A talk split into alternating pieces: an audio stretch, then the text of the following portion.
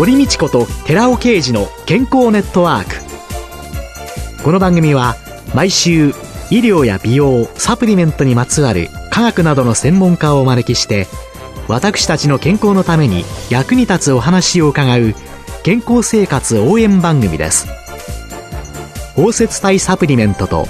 MGO マヌカハニーで健康な毎日をお届けするコサナの提供でお送りします。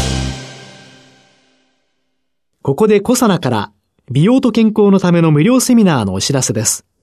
来る3月17日火曜日午後5時から6時まで、東京日本橋のコサナ東京本社にて、第23回美容と健康を科学するコサナのセミナー、美容と健康の救世主 Rα リポ酸、本当に危険 Sα リポ酸を開催いたします。講師は番組パーソナリティで神戸大学医学部客員教授の寺尾啓二コサナ社長。講演後午後6時から7時まで、ニュージーランドカフェ赤坂のケータリング料理を囲んでの懇親会も開催いたします。セミナー、懇親会とも参加は無料です。参加ご希望の方は、コサナホームページの応募フォームから、または東京 03-6262-1512 までお電話でお申し込みください。コサナから美容と健康のための無料セミナーのお知らせでした。こんにちは、堀美智子です。今月は、東京広尾にある頭皮ケアヘアケアのサロンドリジュ代表永本玲子さんをゲストに迎えて、美しい頭皮と髪で心も体も健康にをテーマにお送りしています。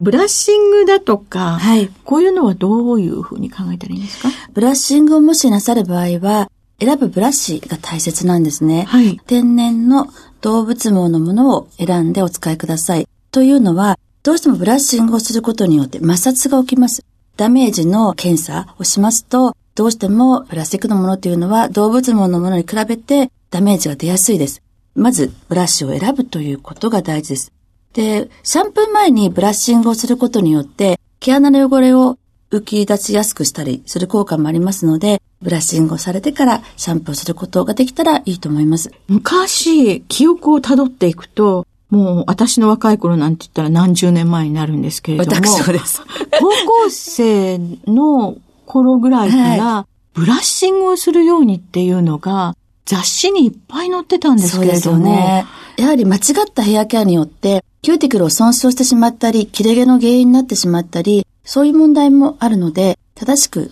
行うことが大事ですね。鱗状のキューティクルがございますよね。なので、下から上には絶対いけないんですね。逆毛を立てる行為は髪にダメージを与えます。なので、上から下に。ブラッシングは上から下に。はい。これが基本です。そして、髪の毛長い方は特にダメージがあったりすると絡まりやすいので、先持ってこう、毛先をまず解いてから、上からブラッシングをする方がいいと思います。それで、じゃあ、リンスとシャンプーの選び方。リンスとかコンディショナーとかトリートメントとかっていう種類がありますよね。はい、リンスとコンディショナーというのは髪表面のキューティクルを整えるものになります。はい、で、トリートメントは髪表面のキューティクルを整えながら髪内部に栄養を届けるものがトリートメントと言われている括りになるんですね。出てっちゃってるタンパク質なんかを補ってくれるんですか？成分を選べばですね、そういう成分を選んでいただくことが大事なんですが、今もですので、シャンプートリートメントというのをお使いになる方の方が圧倒的に多いと思います。つまり、トリートメントには2つの役割が、キューティクルも整えますし、髪の内部にも栄養を届けてくれます。まずシャンプーを選ぶこと、トリートメントを選ぶ。で、もしトリートメントをしても、さらにもっと表面部分にコンディショナーをつけたいときにはリンスをつけるというのが順番なんです。よく昔、シャンプーをしてリンスをしてトリートメントと思われる方多かったと思うんですが、シャンプー、トリートメント、プラスアルファ、もし必要ならリンス。あら、順番違ってますね。なのでやっぱり、もうしなくて大丈夫です。シャンプー、トリートメントで十分です。トリートメントには機能が2つございますので大丈夫です。大事なことは、シャンプー剤を選ぶときの基本は、何を見るかという洗浄成分なんですね。シャンプー剤、洗浄成分が何でできているか。ここがとても大事です。そうすると、その何でできているのがよろしいんですか？はい、やはり髪の毛は先週お話ししましたように、ほぼ 90% 以上タンパク質、ケラチンでできています。はい、なので、アミノ酸以上を、私はタンパク質のシャンプー、洗浄成分のものをお勧めしています。アミノ酸以上ですね。はい。はい、で、タンパク質のもの。できたらタンパク質のものをお勧めしています。はい、できるだけ頭皮を。はい、頭皮を意識して洗うとが大事です。そしてトリートメントはもちろん、髪内部に栄養を届けて補修させたいので、しっかりとそのような成分が入っているトリートメントを選ぶことが大事。タンパク質がメインのトリートメントを選んでほしいです。髪も、はい、トリートメントもタンパク質が多く含まれるもの。はい。だいたいどのくらい含まれてるものなんですか、パーセンテージに。一番大事なのは、シャンプー剤、例えば成分表の見方もございますけれども、はい、企業秘密になって、その配合量っていうのとても大事なんです。そこ明かしてないんですよ。なので、ちょっと入っていても、タンパク質、アミノ酸とか、プロテイン配合とか、ケラチン配合とか言えるんですよ。だけど、しっかりとした量が入っていないと、そのパワー、効果を発揮してはくれないんですね。なので、上の方に、上位に来てるものが大事です。多い順に書くから。多い順に書くから。上の方。はい。上2行ぐらいが大事です。シャンプー剤というトリートメント剤も。上に3行ですね。まあ、書き方によってボトルの形状によっても違いますので、2、3行が大事です。じゃあ、シャンプー剤選ぶときには、はい、上の方に、はい、タンパク質関連のものがあるかどうか。あるかどうか。大事です。そして、内容成分ですね。個々の一個一個の成分を見て、皆様も今、いろんな情報をキャッチすることができますよね。インターネット等で。でも、これがまたレシピと混ざり方によってどんな目的でその入れてる素材がどう力を発揮するかっていうのがありますので、ただこの素材だけは悪いとかそういう見方をするよりも、そのトータルでこの商品自体が何を意図して何を目的に作っているかっていうところも大事なんですね。なのでただ一つの成分だけを見てこれが入ってるから悪いわという見方ではない方が私はいいと思っているんです。で、実際によくドラッグストアとか、そういうところでシャンプーをお買い求めになる人も多いと思うんですけれども、はい、セットで同じブランドのものを使わなきゃいけないんですか？使わなければいけないわけではないんですが、私も商品開発しているので、やはりその目的に合わせて2つのマッチングというものを考えて作っているので、できたら同じラインのものを使うことをお勧めしたいです。同じラインの方が同じコンセプトで。はい。そのシャンプーの後にどのトリートメントを使うかによって完成するヘアケアというものがあるんですね。なのでそこら辺をご覧になった方がいいと思うんですが、堀さん、女性、私たちね、皆さんお顔につけるものには結構高額なものでもお買い上げになられたりしますよね。例えば1万円の美容液があってちょっと高いなと思ってもお顔だったら買おうと思うんですが、シャンプー剤、特にトリートメント剤、ヘアケアのものって、皆様割とお金をかけないというか、洗えればいいというか、そういう意識の方がまだまだ多いと思うんですが、髪型というのはその方の第一印象を決めますし、髪質というのはその方の若さのバロメーター、すごく影響力の大きい場所なんですね。なので、若いお嬢様は別として、年齢を重ねてきた場合、特にシャンプー剤、トリートメント剤というのは、ある程度内容成分をしっかりご覧になられて、そうすると決して安くはないです。でも、美容液を買うことを考えたら毎日使うものですよね。なのでぜひそこにはちょっと意識改革をしていただいて、高額なもの、高額というのはそれだけ内容成分もしっかりしているということなので、やはりそこを重視して、特にこれからの年齢を重ねた大人女子たちはそこにお金をかけるということの意識改革もぜひしていただきたいなと思っています。そういう意味でこの季節今乾燥している、その髪質によってのケアのポイントみたいなもの、日本は今年間通しても乾燥、夏は夏でエアコンによる乾燥とかがありますが、特にこの季節は乾燥が激しいですよね。なので髪に対しても頭皮に対してもですが、保湿がとっても大事です。で、特に乾燥している方というのはトリートメントをしていただきたいんですが、癖毛の方多いと思うんですね。で、その方は宿毛矯正をかけたりとか、そういうこともされている方もいらっしゃると思うんですが、特に癖毛の方というのは、頭皮の毛穴の汚れが詰まっている状態でそのまま放置していると、そこもまた、どうしても毛の流れというのかな、立ち上がりが悪くなったりとか、癖が出やすい。年齢によっても毛穴の形状も変わってくるんですね。なので、まず頭皮のケアをしっかり行って、毛穴の汚れをしっかり取ることをして、そして、癖の髪の毛の状態の部分には、水分量が少ないので、しっかりと水分、油分、タンパク質を補っていくことが大事です。それが癖毛の方のケアですね。水分、油分、これらはどうやって補うものですか？はい。もうこれは基本的にはシャンプーをするときのシャンプー剤の選び方になります。そして、ホームケアとしてトリートメントを行って保湿。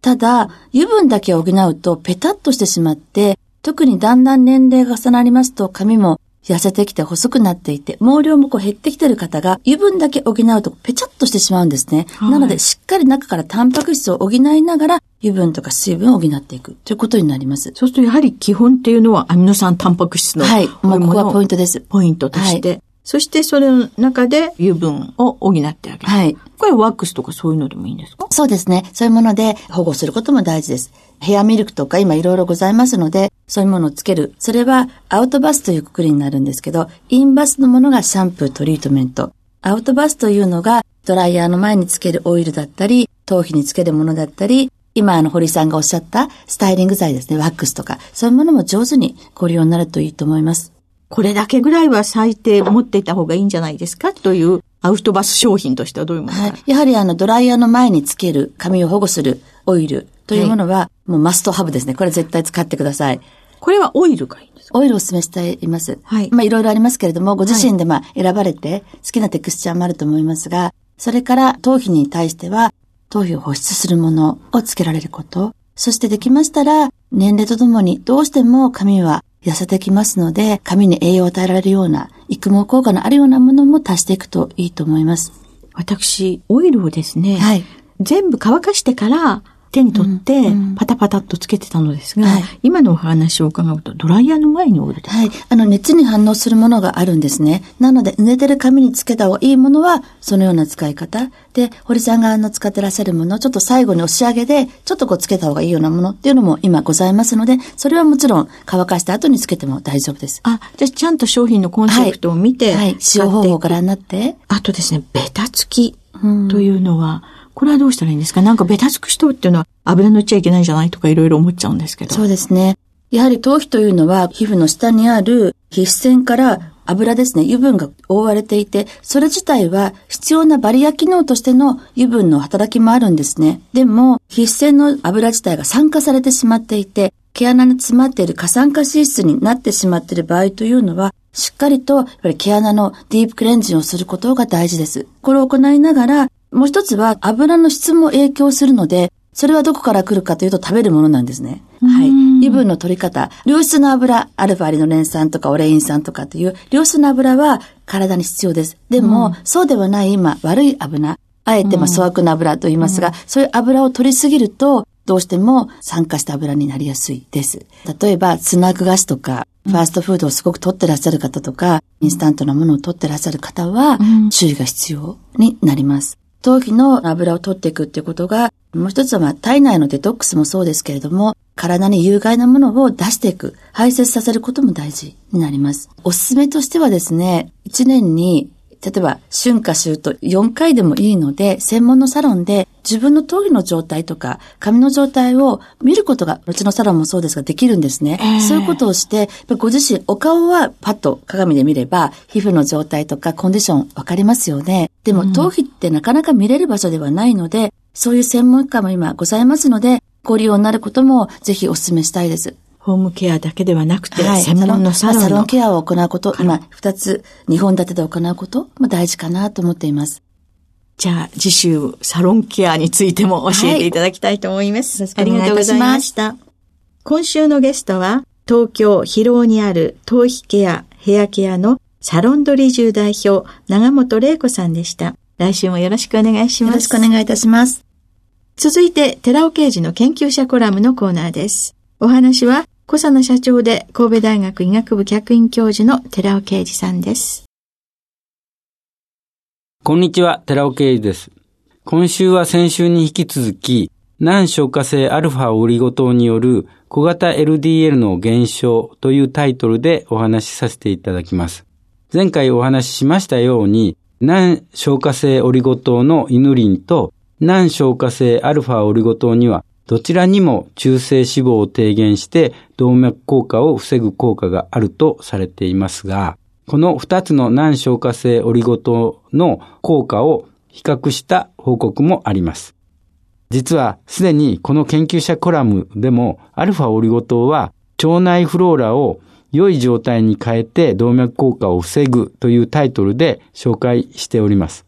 難消化性アルファオリゴ糖には腸内フローラを改善してアテローム性動脈硬化を抑制する作用があるとといったような内容で、イヌリンとの比較結果が示されているのです。そこで、確認の意味でもう一度アテローム性動脈硬化を抑制する作用について、イヌリンとの比較の部分のみを紹介しておきます。試験方法は、発症例のアテローム性動脈硬化モデルのマウスを5つの群に分けました。そして11週間、イヌリンや難消化性アルファオリゴ糖など様々な成分を含有する餌を与えています。各成分の投与量はすべて 1.5% です。マウスの食べる量が1日あたり2から 3g としたとき、30mg から 45mg の難消化性オリゴ糖あるいは難消化性アルファオリゴ糖を摂取することになるわけです。まず大動脈の病変部位を観察しています。解剖時に大動脈を取り出し、オイルレッドで脂質だまりを染色して病変部位を調べたところ、低脂肪食を食べた群に比べて高脂肪食を食べた群では病変部位が非常に多くなっています。で、そこに対して高脂肪食を食べているんですけども 1.5% アルファオリゴ糖を摂取する群を調べたところ、高脂肪食だけを食べた群に対して 65% も病変は抑制されていました。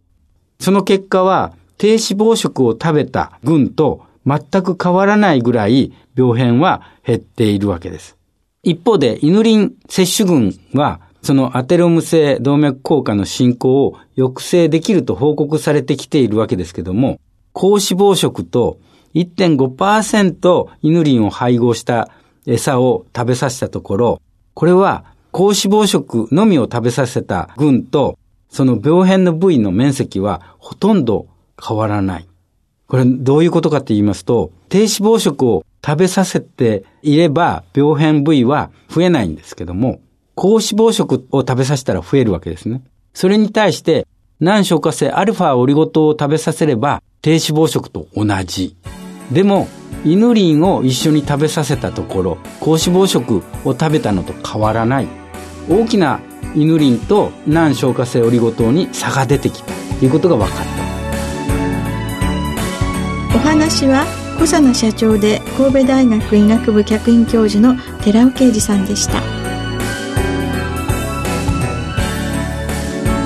ここで小佐野から番組お聞きの皆様へプレゼントのお知らせです。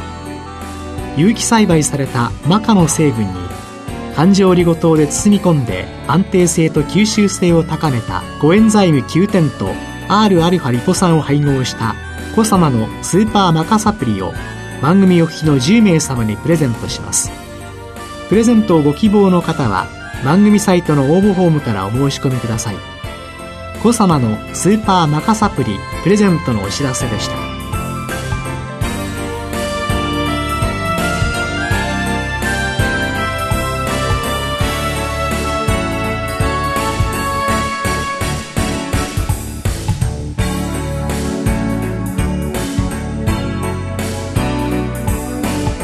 堀道子と寺尾啓二の健康ネットワーク。この番組は包摂体サプリメントと MGO マヌカハニーで健康な毎日をお届けするコサナの提供でお送りしました。